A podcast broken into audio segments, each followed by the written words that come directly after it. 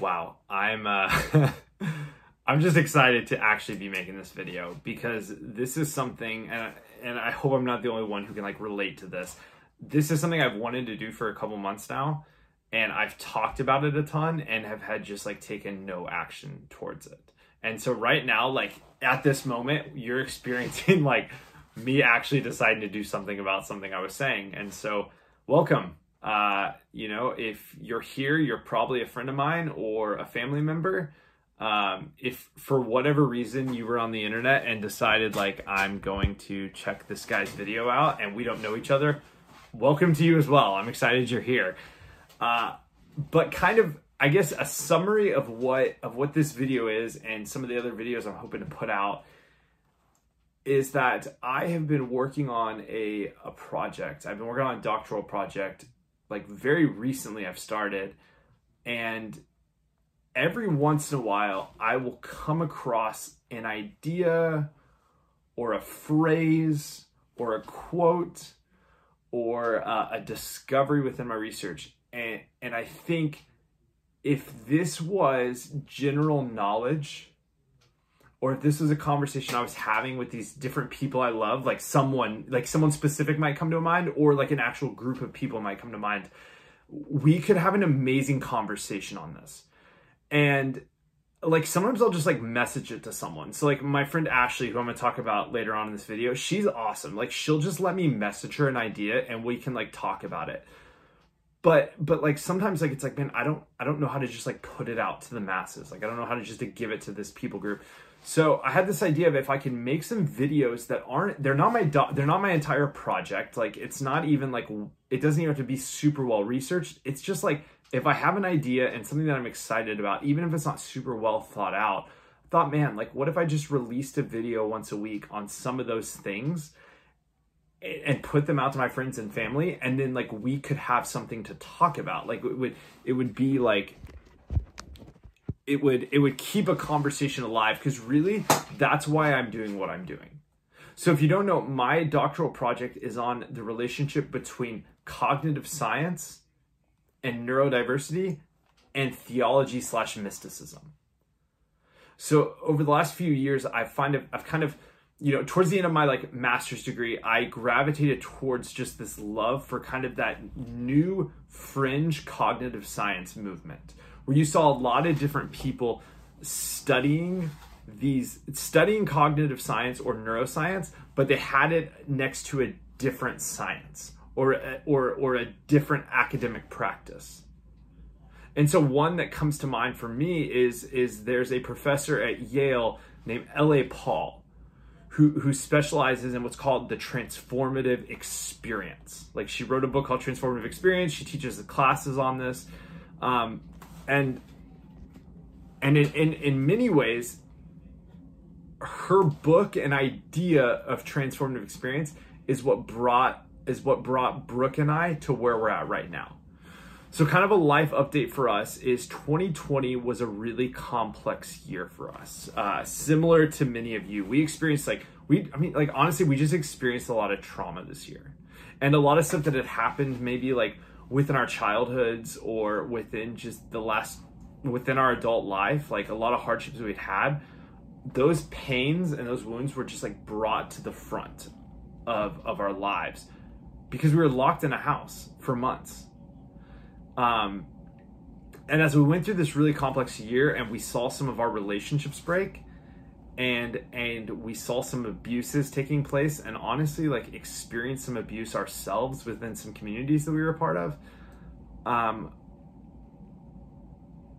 we we really started to examine what was what was most important to us in life and, and we felt a strong pull to move our family to Minnesota. So if you've been following us on social media, like you might have seen some vague like mention of that, but like we decided to move to Minnesota, uh, you know, and there were a lot of pros and cons there between going and staying. Like staying, our son has spent his entire life where we were at.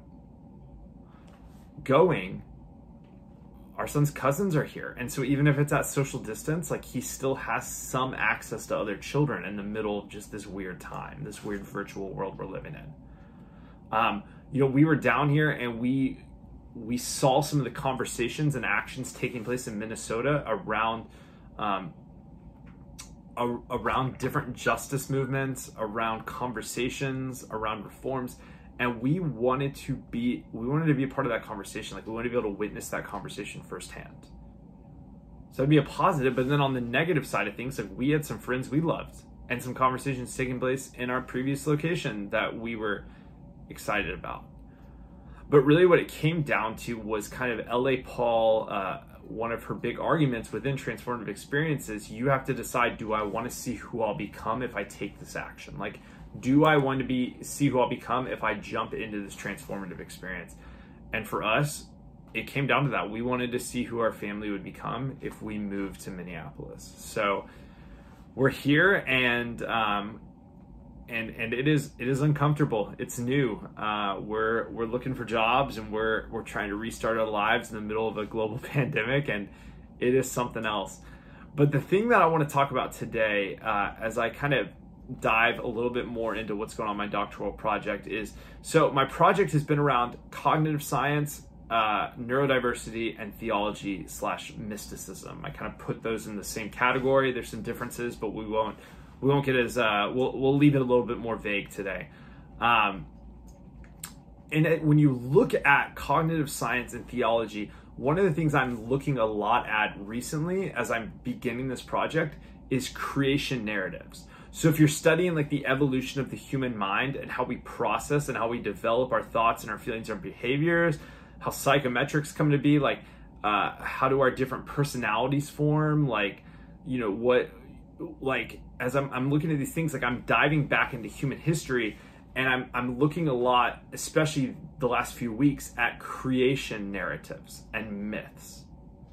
And, and the thing that I'm finding is that many of these creation narratives like are remarkably similar. And another thing I'm finding is that many of them were written in these liminal spaces. Uh, and, and, what I mean by that is there's there's a concept called liminality. Uh, it's an anthropological concept of when when someone from either like a tribe or a culture that that practices um, that practices transformation or practices rites of passage when you're going through this rite of passage there's this space in that where you've left what you were but you have not become what you will be yet. You're in the middle of this rite of passage, and that's what the liminal space is. So you've left what you were. So you might have been a child or a son or an apprentice or whatever whatever that thing was that you were. And eventually you're going to be something greater than that. But in order to do that, you have to live in this space where you're neither. You're you're almost less than both sides. And for Brooke and I, like we're living in a liminal space. Like we gave up friendships, we gave up influence in different communities, we gave up titles, uh, we gave up careers to, to come up to Minnesota and to be in this space where like we're not what we're gonna be yet. Like we don't have a community up here yet. There's not people I'm just you know like I don't really have any friends in this area. Uh, we're not i'm not doing a ton of work like most of my work is online and and and that's kind of um you know what i do for for a job is is kind of flooded. Like there's not there's not a lot of consulting going on online right now. So we're in this liminal space and, and that's great because as i'm studying creation narratives a lot of these creation narratives were written in those liminal spaces. And and the reason for that was is that people these these groups these cultures these tribes were trying to figure out who they were who they would become by looking at who they had been. So they would be in this space where where they're trying to figure out who they will become in the future what will our what will our group's purpose because when a lot of these were written there wasn't really individual thought as much as group thought like the individual was not as important as the society or the tribe or the family or the culture. That's where we found our identity was in the group. And so as a group, they're in this liminal space and they they're trying to figure out who will we be? What will our contribution be to the world? And they're trying to figure that out by going back and asking the question, who were we? Where did we come from? What is our origin? And so in, in some of these divine uh, in some of these in some of these creation myths, um, one of the more popular ones I, I I'll look at and kind of start with, and and it lines up with like a lot of people's traditions within our society today would be uh, the Genesis myth. So like the the Judeo-Christian myth of creation. In Genesis, you see it's this it's this God.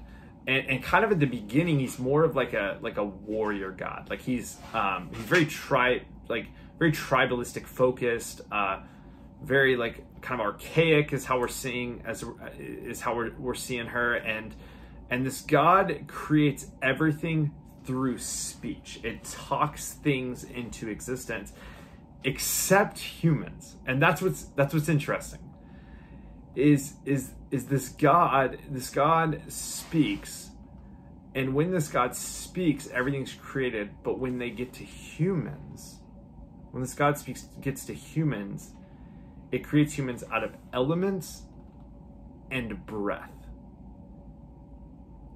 And then it, it it's real interesting because because it does make a speech about these humans, but it doesn't necessarily create uh, create these humans out of that speech. It says, "Let us make humankind in our image," and then it creates this this human out of out of out of the elements, out of out of the dust, out of the dirt, and then it it breathes its breath into that human.